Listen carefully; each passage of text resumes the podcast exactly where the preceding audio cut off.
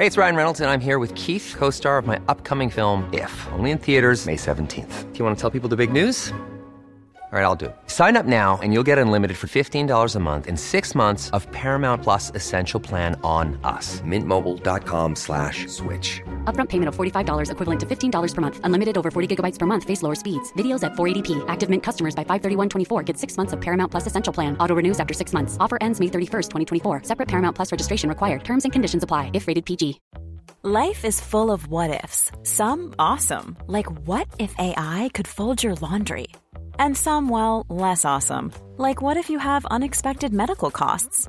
United Healthcare can help get you covered with Health Protector Guard fixed indemnity insurance plans. They supplement your primary plan to help you manage out of pocket costs. No deductibles, no enrollment periods, and especially no more what ifs. Visit uh1.com to find the Health Protector Guard plan for you. No, it's going to be strange. Yeah. It's going to be very strange. I mean, he, the man is a stranger to me now, and yet he's my brother. You understand? It's a very strange feeling. From the Third Coast International Audio Festival in Chicago, I'm Gwen Macsai, and this is Resound. And I heard him answer the phone. Being the mother of a teenager and they're not home, you never go, you know, soundly asleep. You hear that phone ring and you know at that time of night there's something going on. Resound is a remix of audio stories, music, found sound, and sound bites we love from all over the world. I try not to uh, take people the way I remember them, but as they are. And I try not to dwell upon the past. Today, we go back in time.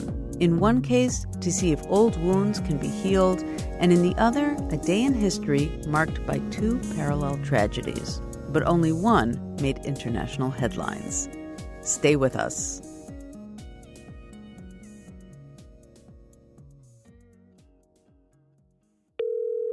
Do you know what my new podcast is about? Uh, no, I don't know anything about it. I'm I'm sort of like a therapist.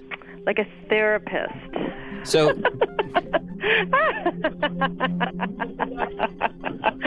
yeah. Jonathan Goldstein first came to Third Coast's attention on This American Life, and in his occasional dry, acerbic, self effacing stories on his own show, Wiretap, from the CBC. We have lovingly followed his career over a long arc, laughing and sometimes crying as he infuses his work with scenes from his past, friends who've been by his side for decades, and characters from his family who are right out of central casting. These days, Jonathan hosts the podcast Heavyweight, and in each episode, he tries to help someone reconcile an issue from their past, something that's been unresolved for years, even decades. In this episode, that someone is his father, Buzz. Hello? Hey Dad. Hi, Johnny. Hey, how you doing? Good. You? Good, good. Uh, good Yom Tov. Shana Tova. Aksameach. Aksameh. What's that mean? I'm not sure. Oh, oh. This is my father, Buzz. I'm calling him at his home in Montreal. And the reason we're talking crazy talk is because it's Yom Kippur, the Jewish Day of Atonement, which seems as good a day as any to talk with him about forgiveness. Um, so I wanted to Yeah. I wanted to ask you something, and I just wanted to gauge your interest. Yeah. How how would you feel about paying your brother Sheldon a visit? I have no feelings about it. I'm not really interested. You're not. No. My father Buzz is 80, and his brother Sheldon, his only sibling, is 85. And for the past 40 years, they've pretty much been on the outs. My father lives in Montreal, and Sheldon lives in Florida. And the last time they saw each other, over 20 years ago, was at their mother's funeral when they had a fight over the details of the arrangements. Since then, they've hardly spoken. It worries me because there's not a lot of time left, and I don't want my father to have regrets. When the subject of his brother comes up, as it often has over the years, my father feels competing things. He grows angry or defensive, but other times he'll become sad and remorseful. And it's the sorrow and the remorse that I like best, because it's these feelings that I believe speak to his better self the self I want to encourage. I'm not surprised that you're not jumping at the idea, but I'm a little surprised that you're as uh, against the idea. Yeah, time's passed. Uh, he hasn't shown much interest, so I, I'm respecting that, and I leave him alone. What he did do was he he called you on your 80th birthday uh, not not Yeah. so long ago, and yeah, you felt good I about called that. him on his 80th birthday. This kind of tit for tat accounting is what always gets in the way. There's been a competition between the brothers since I was a kid. I remember how in my grandmother's small New York kitchen, Sheldon and Buzz got into an argument about who could do the most push ups. And the next thing I knew, my father was pulling off his shirt and dropping to the kitchen floor in his undershirt. My mother, not used to seeing this side of him, stood over my father, flapping a dish towel hysterically while begging him to the point of tears to please stop. Now you go, my father said, rising from the floor when he was done. But Sheldon shook his head with a smile. It was like he didn't even think my father was worth the effort. You know what it is at this point with him? I'll tell you what it is. I don't think it's even anger. He's past anger, and he's past any any feelings of animosity.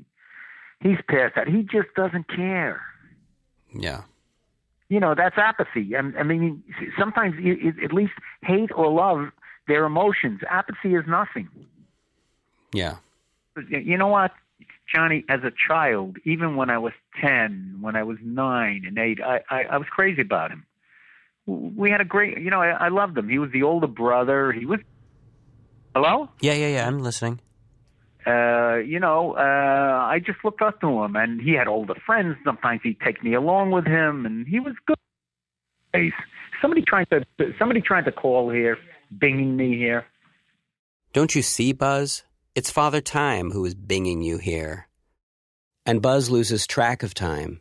Air conditioners remain boxed all through July, and expired coupons from the mid 90s make plump his wallet. So I worry he'll put off reaching out to Sheldon until it's too late.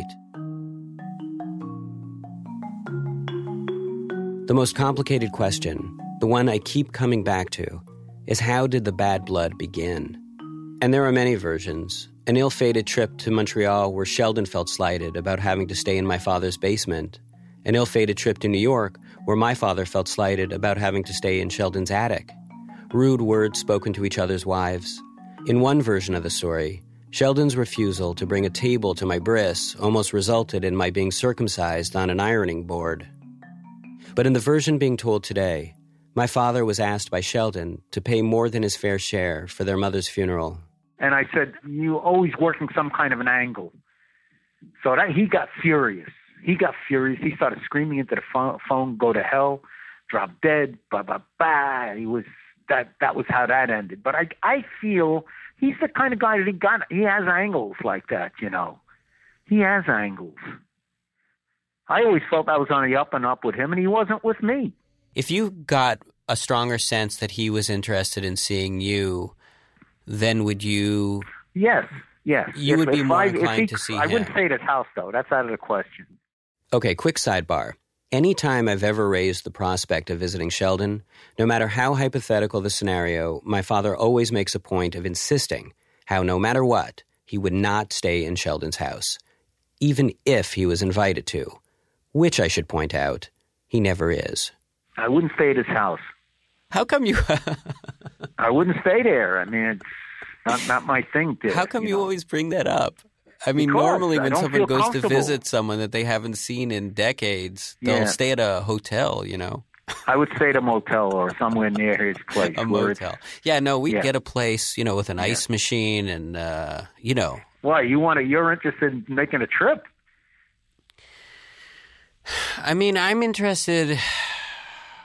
Do you think that there's anything to be gained in in seeing him? Hmm.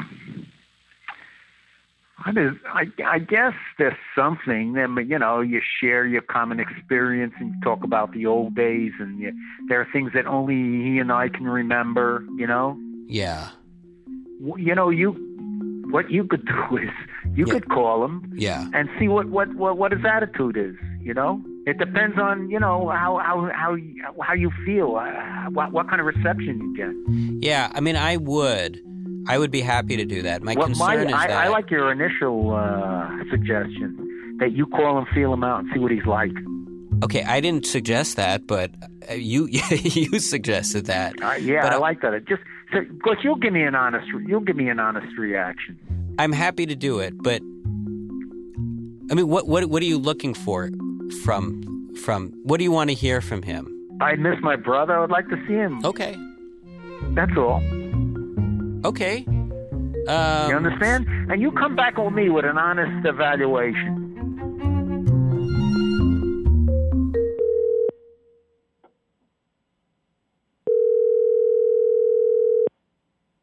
Hello. Sheldon. Yes, speaking. Hi. That was quite a shock uh, getting your phone call. You said, John, uh, I, uh, Yeah. as, uh, my hearing is not that great. Okay. And when I heard the first message, I'm saying, who the heck is that? I don't know anybody by that name. Sheldon now lives outside of Fort Lauderdale, but my few memories of him are from when he lived in upstate New York. I remember he lived in a trailer. I remember that he worked at a local prison, that he smoked cigars, that he looked a little like my father, but was hunched, like the world was weighing down on him. And he always wore this expression on his face that seemed to say, You gotta be kidding me.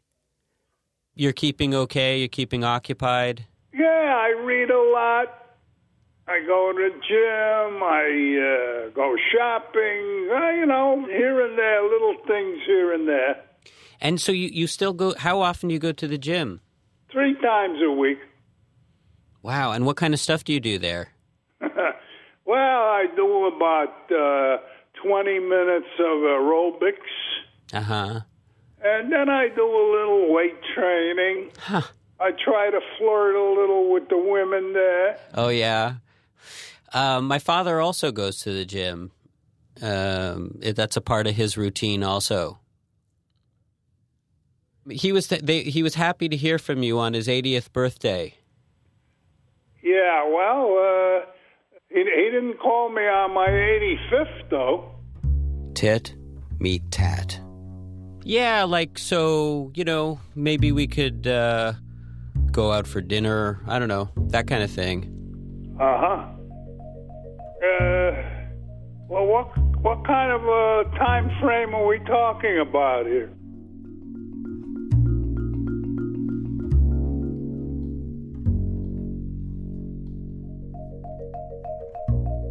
I don't know. Uh, our lives have been much different. I don't know how much we have to have in common anymore. Yeah. we don't have we don't have much in common anymore except the fact that we're elderly and uh, retired. Uh, other than that, I don't know what we have in common. I guess you have your past in common. Yes, uh, I'll tell you honestly, I'm not a very sentimental person, and I thi- and I and being a pragmatist, I take things the way they are. I try not to dwell upon the past, and I try not to uh, take people the way I remember them, but as they are. So Do do you think that makes things easier? Makes things easier for me. Yeah. Um, do, do do do other people around you sometimes? Does it make it harder for other people around you? Ever? To be honest with you, um, I've been in the last few years. I've been a loner. Uh huh. You you would basically almost call me a recluse. I don't socialize with many people, and uh, I really don't give a damn what anybody thinks. Yeah. And uh, contrary to popular belief, I like being alone by myself. I get along with myself very well. Yeah.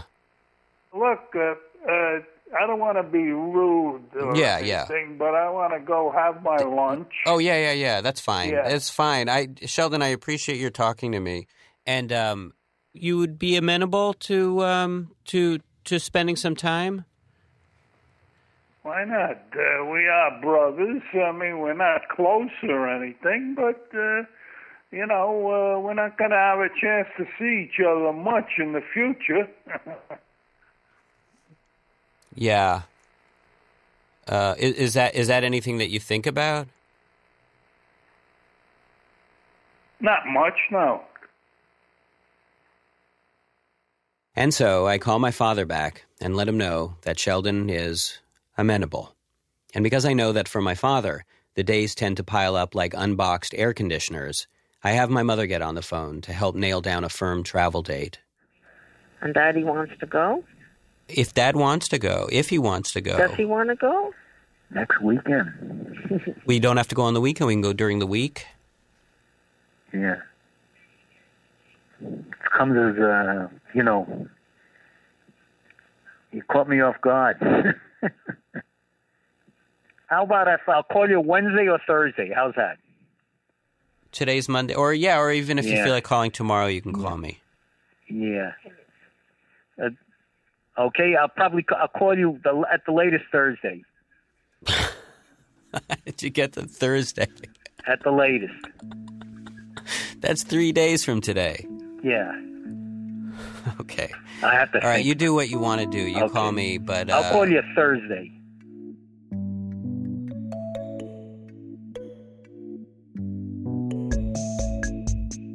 You're listening to Resound from the Third Coast International Audio Festival. After a short break, Buzz and Sheldon get as close to the analyst's couch as they ever will. And a story beneath a story.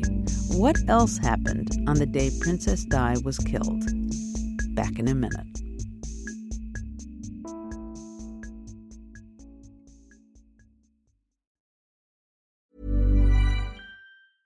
Hey, I'm Ryan Reynolds. Recently, I asked Mint Mobile's legal team if big wireless companies are allowed to raise prices due to inflation. They said yes. And then when I asked if raising prices technically violates those onerous two year contracts, they said, What the f are you talking about, you insane Hollywood ass?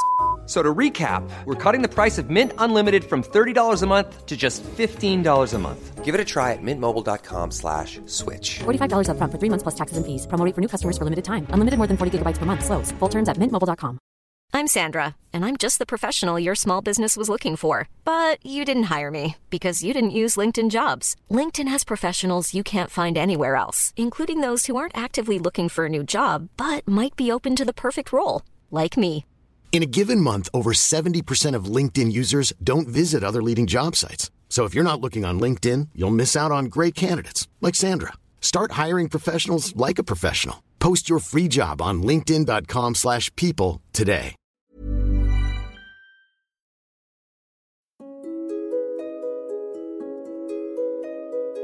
Welcome back to Resound from the Third Coast International Audio Festival in Chicago. I'm Gwen Macsai. At Third Coast, we are constantly listening to podcasts, radio shows, everything we can get our ears on. And of all the stuff we hear, we save the very best for you. If you're just joining us, we're listening to an episode of the podcast Heavyweight by Jonathan Goldstein. When we left Jonathan, he was doing his best to convince his father, Buzz, and his uncle Sheldon into a reunion after decades of estrangement. And so on Thursday, possibly with a little nudging from my mother, Buzz agrees. And then my father and I are off to Florida to visit my uncle Sheldon. Press where to and then type. You have an address? Yeah, I do. Okay. My dad and I meet up at the Fort Lauderdale airport.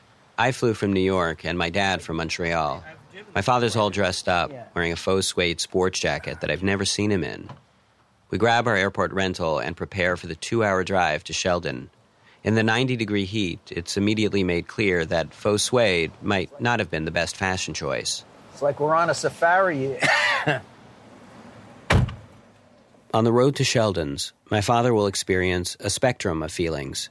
As we first set out, there's excitement. you know, my brother was funny in a lot of ways. I could laugh. We're going to have laughs with him. You know what I mean? He's a very funny man. A half an hour in, and there's bitterness. We invited him to your bar mitzvah, and he returned a very cold card. Sorry, we will not be attending. It was, you know, it was so mean. You know what I mean? Even the writing. An hour in, and how is Buzz feeling? I'm relaxed. I'm oh, good. Kind of old to get anxious. You know what I mean? A half an hour to Sheldon's. A little bit apprehensive now. yeah. Ten minutes to Sheldon's, and Buzz is feeling. All right. yeah. Yeah. you feeling a little. uh No, it's going to be strange. Yeah. It's going to be very strange. I mean, he, the man is a stranger to me now, and yet he's my brother. You understand? It's a very strange feeling. Yeah. I wonder if he's getting nervous.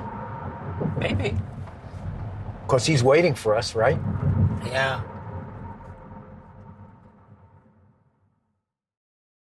You all set? Yeah. Uh, ooh, it's hot. It's really hot, yeah. Sheldon lives in the corner house on a quiet suburban street. Ring the bell. I guess. Is this his door? I'll double check. Maybe Oh, there's here a he is. Huh. Hey. Hi. This Uh, Hi. this is Jonathan. Nice Nice to to, meet you. you. Yeah. Come in. Come in. Thank you. I is smell really a good nice. smell of cigar. Yeah. Lately, I've become a monk. Me and my pussycat. Oh, you got a cat. After all the years and the worry and the dread, things seem to be going swimmingly. We sit down at Sheldon's kitchen table, and my father gets right into it. So now there's things I want to know. Uh, you said that Ra- Rainey died. Yeah, she. She did die. The dead are a good place to begin. As a subject, they're easily agreed upon and not likely to spark a fight. The uncle died. The uncle died. He was the youngest brother. Oh, he died long ago. He died, eh? Oh, you know who died? Who? Hoffman. Hoffman, a real prick. Yeah, I didn't know him that well. I didn't know prick. him. Yeah, yeah. Knish. We used to Oh, call him that. Knish. Yeah, he, he was fat. He was fat. Redhead. Redhead, Yeah, right. Yeah. Knish. Yeah. Remember, Johnny- remember Johnny? Johnny was a sex maniac. Johnny, oh, he would fuck a dog on the street if he saw the dog. He'd try to fuck the dog. Can I get you guys a cold beer? I'd like a beer. How about you? I'll have a beer. Even though they're in their 80s, Sheldon and Buzz still possess voices and temperaments suited to shouting out Brooklyn tenement windows, while my voice yeah, about you? I'll have a beer. is best suited to asking a waitress if there will be a sharing charge. I defy. Oh, oh, Forgot about that, sorry. Case in point, this is Sheldon accidentally swiping a portable microphone receiver off the kitchen table, and me trying to smooth things over. Take this off, will you? It's annoying. No, here, just put it in the uh, in your pocket there. Just take it off, would you please? Thank you. Thank you. Over the next couple of days, my testes will flee like frightened cockroaches, upward, ascending to heights not seen since the bar mitzvah that Sheldon was not attending. And while we're on the subject of testes, here's Sheldon reminiscing about the time he was examined for a rupture by their family doctor. Me and Wally Rosen were joining the weightlifting club, so you had to be tested for a rupture. He, I remember he put his hand under my balls. I started laughing so hard I pissed right in his hand.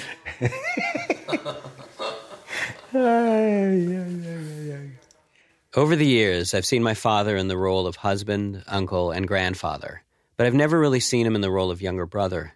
How odd to see it now at 80. He sits beside Sheldon with this expression I've never seen on his face. It's wide eyed, sweet, and deferential. But as the day wears on, Sheldon and Buzz begin to squabble over their memories, fighting over every little detail. Oh, remember the hullabaloo we had with the uh, the dye, hair dyer? That heavy set girl? He's a manicurist. She was a hair dyer. Manicurist. No, she was a hair dyer. Here's what happened. She went over to Irving. They even argue over the death of their grandmother. I found her body. I, opened did. the door. No, I no. did. My mother was across the street at Greenberg. I remember walking I looked in in on her. and I knew she was dead Yeah. soon as I saw I never saw a dead body in my life, but I knew she was dead. Sure. So wait, so you found her or you found her? I remember looking in on the room to see how she do. I said it was awfully found cr- quiet. I found her, but let him take the credit. No, I'm not. It's some credit. The whole afternoon is like this. Every subject, even their dead grandmother, somehow becomes fodder for another pissing match. They're burning up all this time with small talk when what they need is some big talk. In particular, they need to address a story that I know holds a great deal of meaning for my father. It took place in 1939, on the day their mother left them. I've only ever heard the story from my father, never from Sheldon. I wanted to ask what you remember, what your perspective. I, all I remember that time was when Pop was smacking her around and she ran out in the hall in her slip. Fighting in the hall. and the no, next he, he, he was smacking, Smacking her her around. around, yeah. She ran out. Yeah. So what happened the next morning? The, the next morning? Yeah. They Look were- in the closet. Her clothes were gone. She left. Uh, What happened after this, in my father's telling, is that his mother returned soon after she left, with a policeman in tow. And he, they came back to try to get you. They wanted you to come back with them. and where were you? I was there, but you was. They were trying to drag you out of the house. And they, didn't, they weren't trying to grab you No, out? no, no. I can stay with my my father and grandmother. This is the point of the story for my father. It proves, once and for all, how his mother loved Sheldon more than she loved him. Sheldon didn't move out with her, and after a year, their mother returned, and together, Buzz and Sheldon grew up under the same roof, in the same bedroom, often sleeping under the same blankets, each knowing who the mother had chosen, and each having to do their best to carry on and live life with the burden of that knowledge.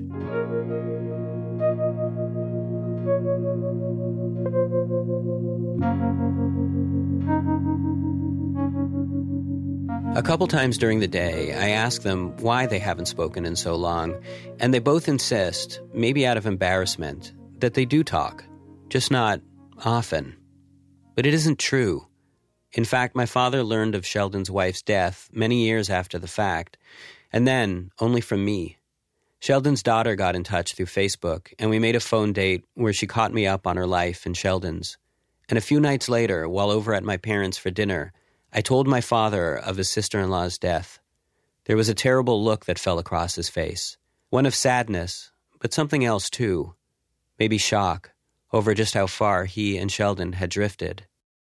I, I found out uh, about Judy, about her death. Who? Your, your wife.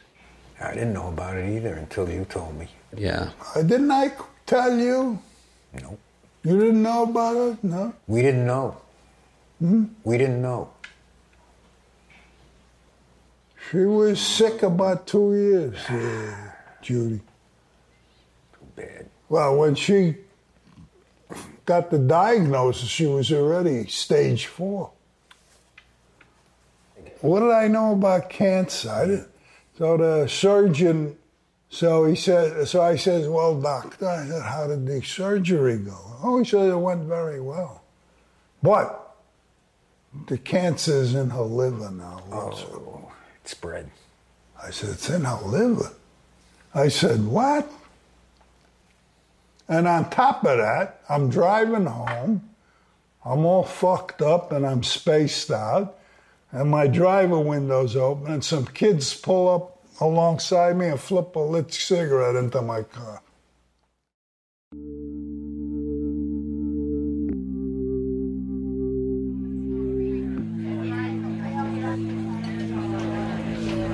You know where I usually eat when I come in by myself by the bar? They got a waitress there who always waits on me and she takes good care of me. For dinner, Sheldon takes us to a local Outback steakhouse. As people walk by, he provides a running commentary of an elderly couple Don't get like that couple, whatever you do. It's time for the execution. of an overweight couple Oh, are they fat? People are fat today. It's as though he's sharpening his wit, readying it for the main event, teasing my dad about Canada. I don't know how you could take Canada when you're around. Why? So we got nice neighbors. It's nice. It's okay. Uh, what was I going to say? Uh, You're living in the same place for how many yeah. years? Oh, about uh, over 35, 38 years, something like that. I'm happy there. Yeah. Yeah. For my father, I know this is a touchy subject, believing, as he always has, that Sheldon looks down on him for the dinkiness of his Canadian life and home. It's like a constant reminder of just who is second best. Later, my father will repeat Sheldon's words. You're still living in that same place, he'll say. For how many years? But just then, I watch my father clench and unclench his jaw, as he does when he is brooding. I know he's trying to take the high road, trying not to ruin the evening. What? Two hundred dollars and thirty cents? Are they kidding? Sheldon invites us back to his place for cookies, but my father says he isn't up for it. Thank you. Good night.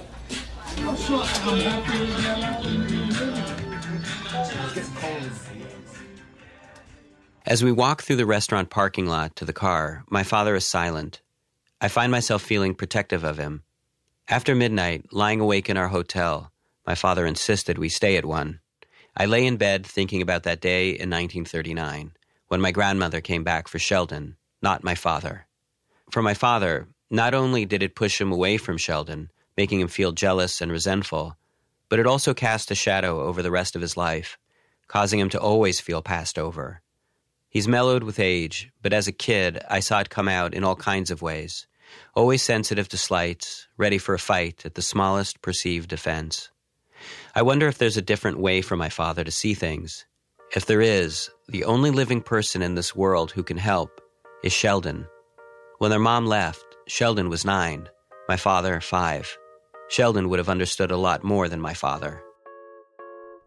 Yesterday, Buzz and Sheldon talked like a couple of kids who used to play stickball in the old neighborhood. Today, if me and my big fat meddling yap have any sway, they'll have a chance to talk as men, as brothers even. Because if not now, when? Day two. This is a damn good cigar. He sent me. He sent Oh, Dominican Republic. They make a damn good cigar in Dominican Republic. What are you talking Despite the difficulties of last night, the coin is flipped back to the good side. Sheldon offers my father a cigar, and with the cigar, some cigar talk. Some pretty foul cigar talk. We're riding on Queens Boulevard. Johnny's in the back seat with the who. He's got his naked ass up in the air and he's, and he's humping. Well, the funny thing is, we had to stop for a light. And there's a truck driver sitting in the cab up high. I looked at the car, it was funny.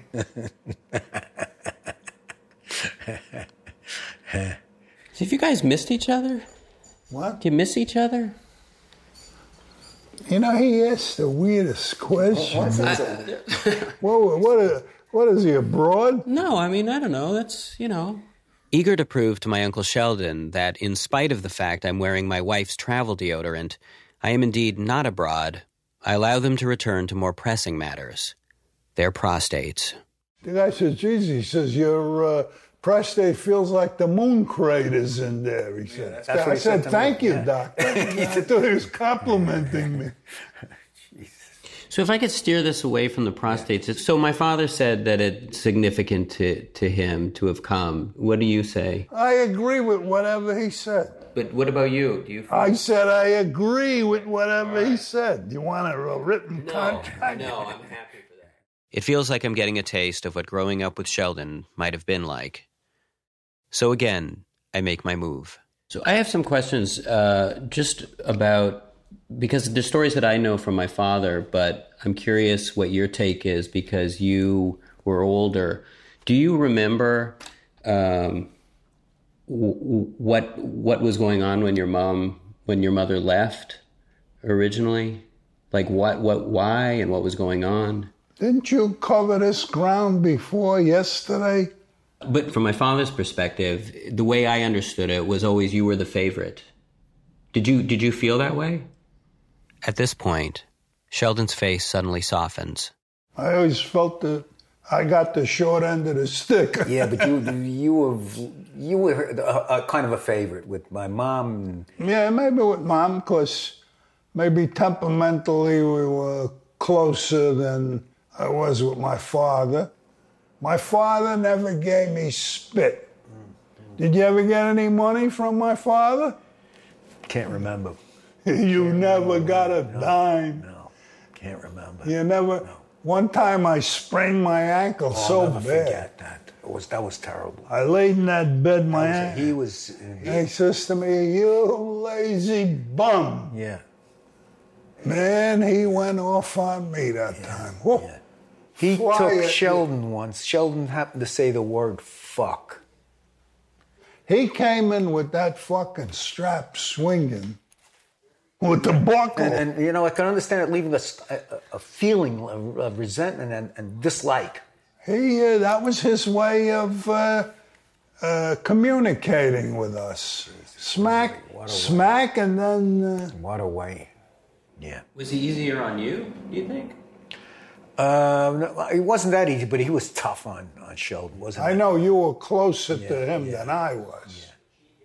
There are a lot of things that went on. You didn't understand really what No, was didn't. going That's- on. So you had a different take. Why are you Yeah. su- are you surprised by? But I was a kid. I didn't understand it. But you didn't know that Sheldon was getting it so bad. No. In Buzz's telling, their father was always a more or less benign, childish figure, incapable of expressing his feelings, and so given to temper tantrums. For Buzz, it was their mother who was the manipulator, the woman who played the brothers off each other. But hearing Sheldon's take, it sounds like maybe their mother didn't come to take Sheldon because she loved him best, but simply because he needed more protecting from their father.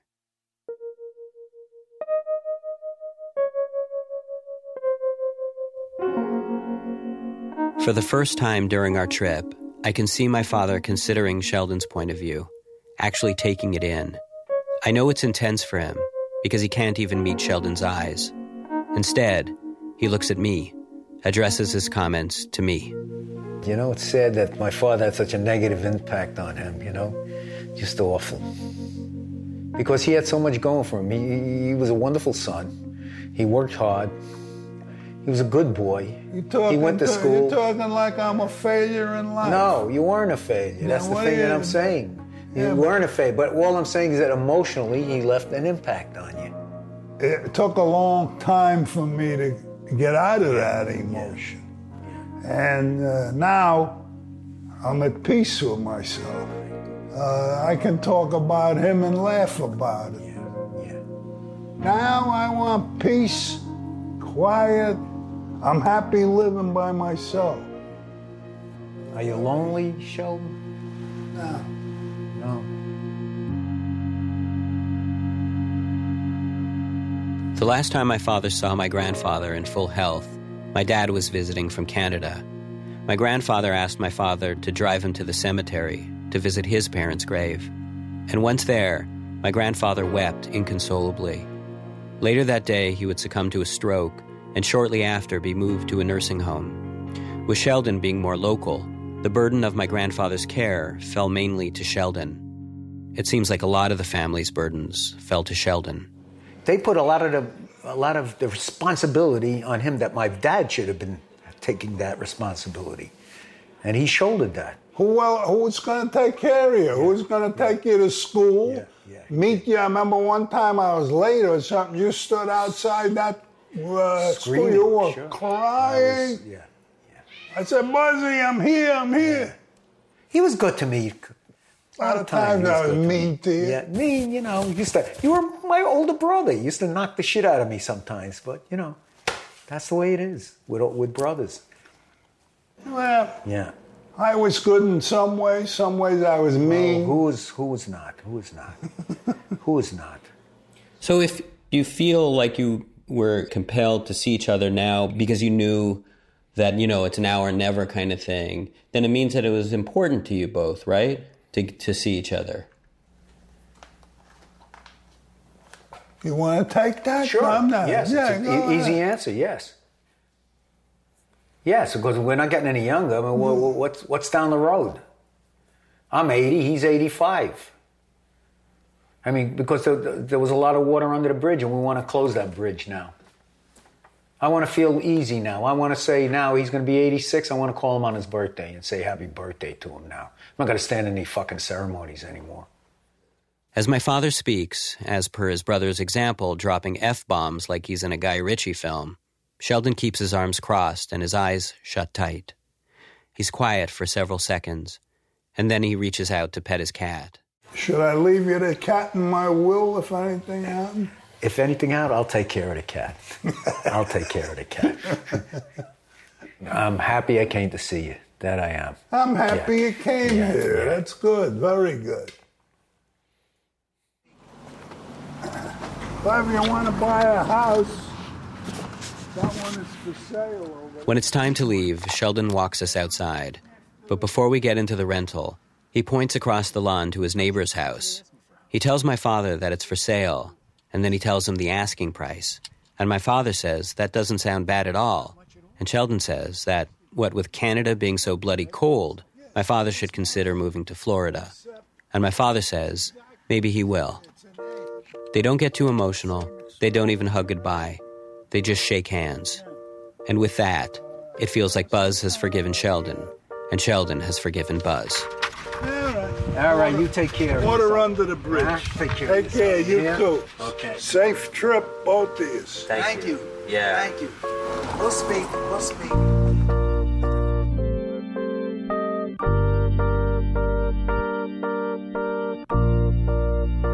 Turn right on Northwest Bedford Drive. Oh my God, I feel so different now. You know that? This is taking a lot off my shoulders. I, uh, you know? As we ride to the airport, my father says that the thought of Sheldon all alone in that house with just a cat makes him sad. Do you really think he isn't lonely? My father asks. I assure him that Sheldon seems okay with being alone, but my father doesn't seem so sure. After all these years, the burden of having lost his brother has been replaced by a new burden, one that might be heavier to bear.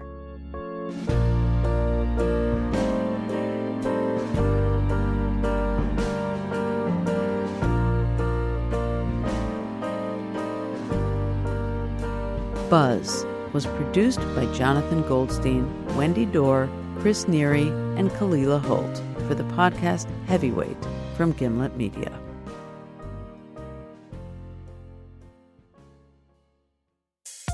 Good evening. I'm Roger Grimsby. Here now the news.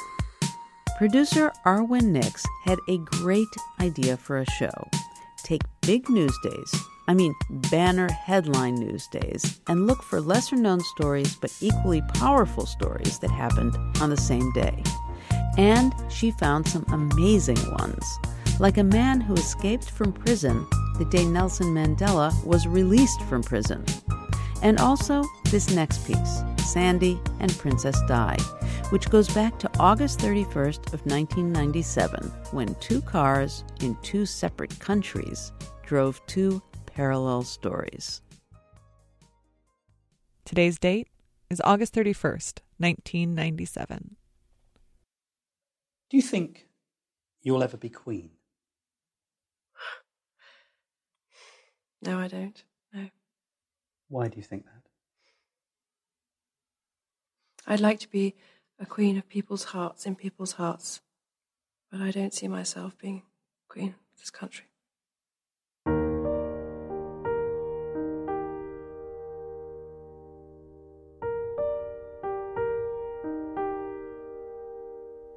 My name is Sandy Clark. I live in Flower Mound, Texas. I am Rodney's mom. Oh, Rodney was very a very fun kid. Our family is involved in racing. Uh, when I say family, I mean extended family, cousins of mine with their kids, and now their kids in the generation getting into it. And we started taking Rodney to the racetrack when he was a baby, about 18 months old.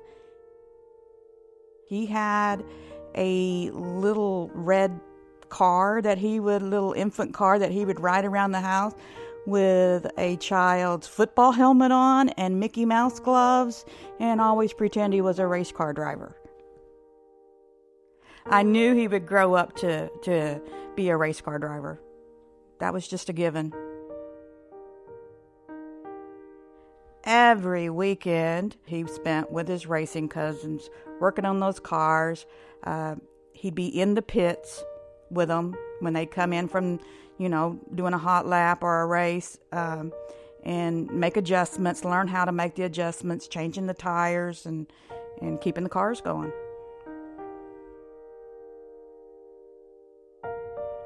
Rodney's cousin was married to Melanie's cousin. They are the ones that introduced them, and uh, his cousin uh, Larry, we call him Little Larry, he's a junior, introduced them, and uh, he raced, and so they were always at the racetrack together.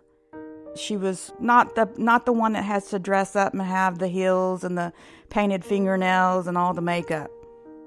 She was uh, intent on growing up to be a veterinarian. That was was her dream to be, and that she had like I I think a pet iguana. He told me.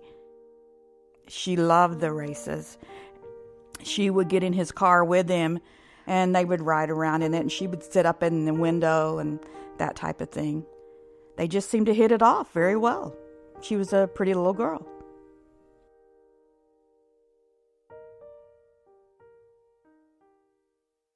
His father and I didn't go to the races that night. Um, we stayed home.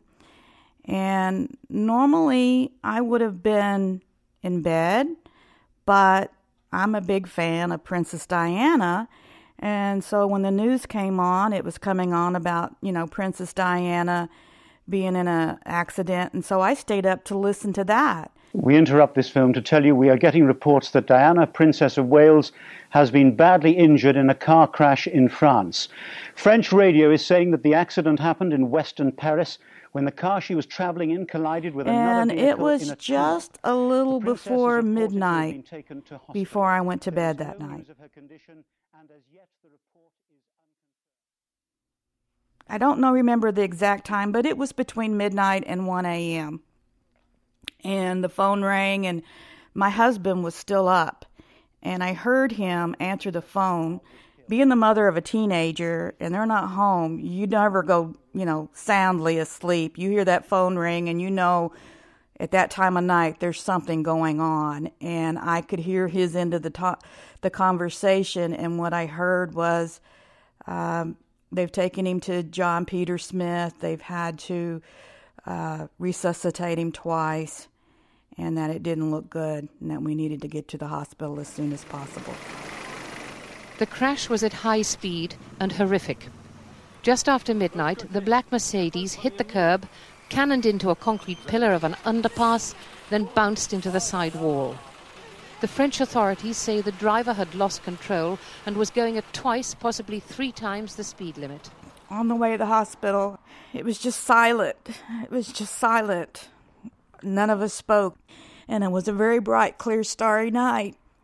I looked out the car window and I just prayed, God, I know that He is a gift to me from you, and that someday that you'll take Him back. And if tonight is the night that you take Him back, then I'll understand.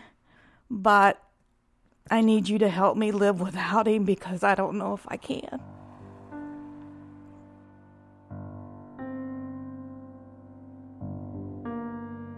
When we got to the hospital, um, I went straight into the emergency entrance, and when I got there, every spectator, race car drivers, everyone from the speedway was in that emergency room waiting area. It was packed. And I mean, I no sooner walked in the door, somebody, you know, grabbed me and took me over to the desk and said, This is the, you know, this is Rodney's mother. And they immediately took me back to a waiting room behind closed doors. From there, some of Melanie's family were there also. Her mother was there already. I remember the doctor coming coming to talk with us and he told us that our kids looked exactly the same. That they were both in a coma, they were both on life support, and that um, they didn't know when they would come out of it or if they ever would come out of it. They had them in this room and they were side by side and they were both on life support. Rodney was was covered in blood uh, from his head down to his chest. And the paramedic had told me that every time he did compressions on his chest, that blood just shot up out of his mouth and went over his head. And that's why he was as bloody as he looked.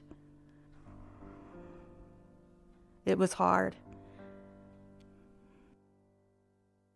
They put them in intensive care, and we stayed in the main waiting area all night long, just waiting to hear more news. They were preparing to do CAT scans and brain scans and and all of those tests on them to find out where they stood. Uh, there were TVs in the in the waiting area, and it was all about Princess Diana all night long. All night long. This is a news flash from National 9 News. Welcome to this special National 9 News update and the news out of Paris on the condition of Princess Diana is not good. She Diana, is now Princess of officially Wales, has died after a car crash in Paris. The, princess French government Diana announced her death just before has five died as a result of a car crash. Dead in a car crash in Paris, along with her companion of the past several weeks. The world is uh, is slowly learning. So learning again, of this it's news. still early that is, here. uh, Certainly, uh, many people are only now waking up to this t- utterly devastating news. So what they told me what happened was at the speedway, one of the cousins was on the track racing bomber series. The rest of them were standing up on an embankment at a chicken wire fence that separated the racetrack from the pits. And Rodney and Melanie were standing, his arms were around her, with her standing in front of him. And she's just about a head shorter than him. And a wheel had broke off of a race car and it went flying and hit that fence. And uh, they fell and hit the ground. Good evening. Britain lost a princess today. A young woman described by all to whom she reached out as irreplaceable. An early morning car crash in a Paris underpass ended a life with more than its share of pain and courage, warmth and compassion. Just over two hours ago, an RAF plane brought her home. I, I don't want to tell Melanie's story because it's it's not our story to tell, but I was with her mother when they told her that she wasn't going to survive or that she was already brain dead. They no sooner told her that till they asked her about organ donation and her mother said, "Well, yes, actually, she we had talked about that before, and that she was a big believer in organ donation. And she had told her mother that if anything ever happened to her, she wanted to donate her organs. And so they started talking about that, and they started talking about, you know, taking different body parts. Okay, this time we've got several recipients. So we're going to take her into surgery this time to take a kidney, and then we'll take her into this one to take her liver, and then we'll take her in to take her eyes, and then we'll take her in last finally at midnight to take her heart. I can't handle that. If I'm next, I can't handle that. Our doctor then came out and spoke to my husband and I, and they said, he said, when these two kids were brought in here and they did a brain scan on them, that there was a number between zero and 10 that they rated them by. And that 10 being perfect, zero, you were not alive. Melanie was a zero, and Rodney was between a zero and a one.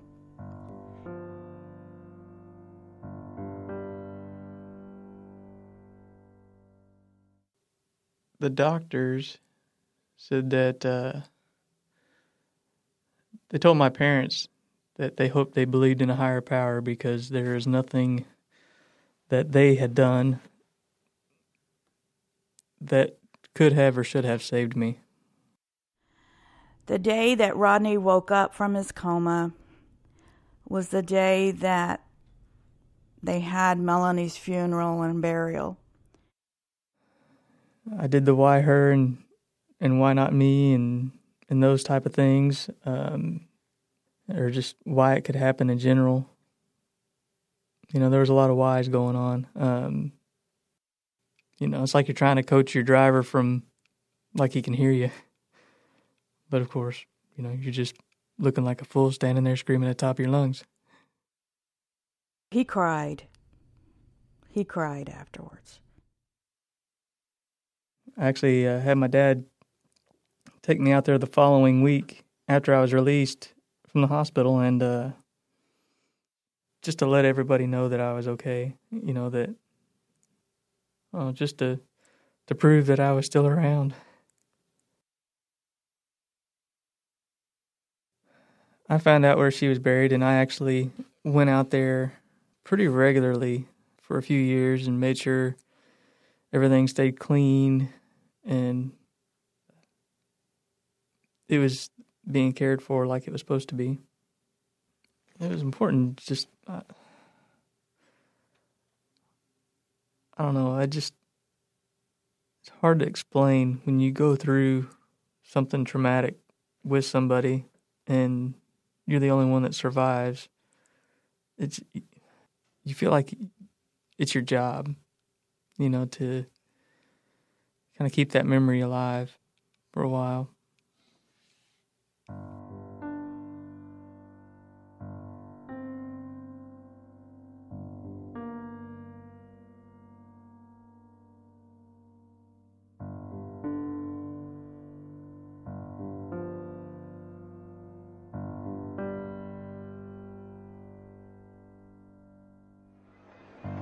We have all been trying in our different ways to cope.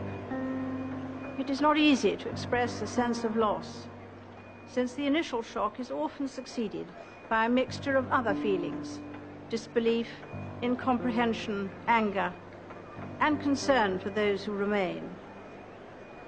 We have all felt those emotions in these last few days. So, what I say to you now, as your queen and as a grandmother, I say from my heart. She was an exceptional and gifted human being.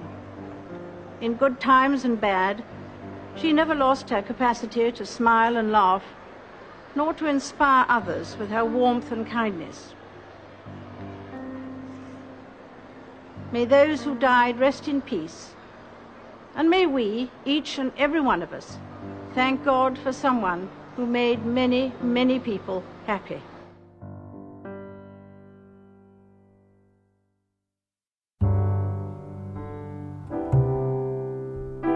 Sandy and Princess Di was produced by Arwen Nicks, Shane Melling, and Whitney Henry Lester for the short lived podcast How's Your Day from KUOW. Short lived because, as you can imagine, stories like these are very hard to track down. In fact, the producers of the podcast decided to cancel the series after just nine episodes. And you can hear them all wherever you get your favorite podcasts.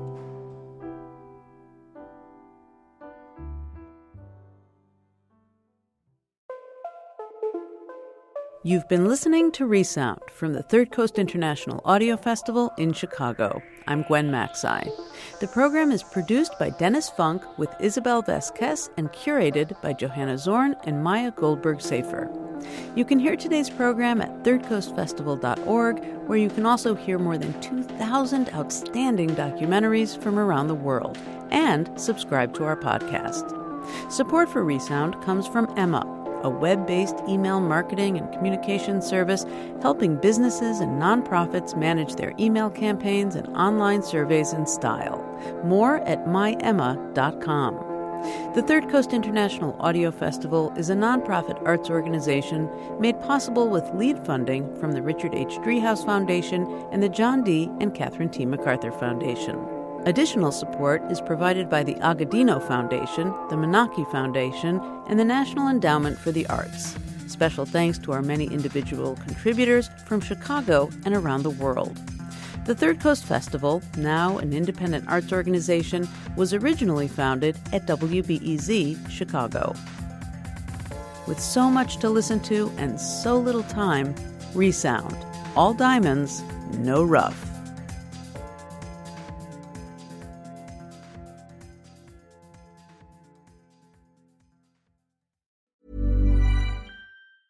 Even when we're on a budget, we still deserve nice things. Quince is a place to scoop up stunning high end goods for 50 to 80% less than similar brands. They have buttery soft cashmere sweaters starting at $50, luxurious Italian leather bags, and so much more. Plus, Quince only works with factories that use safe, ethical, and responsible manufacturing. Get the high-end goods you'll love without the high price tag with Quince. Go to quince.com/style for free shipping and 365-day returns. Even when we're on a budget, we still deserve nice things. Quince is a place to scoop up stunning high-end goods for 50 to 80% less than similar brands. They have buttery soft cashmere sweaters starting at $50, luxurious Italian leather bags, and so much more. Plus, Quince only works with factories that use safe, ethical, and responsible manufacturing. Get the high-end goods you'll love without the high price tag with Quince. Go to quince.com/style for free shipping and 365-day returns.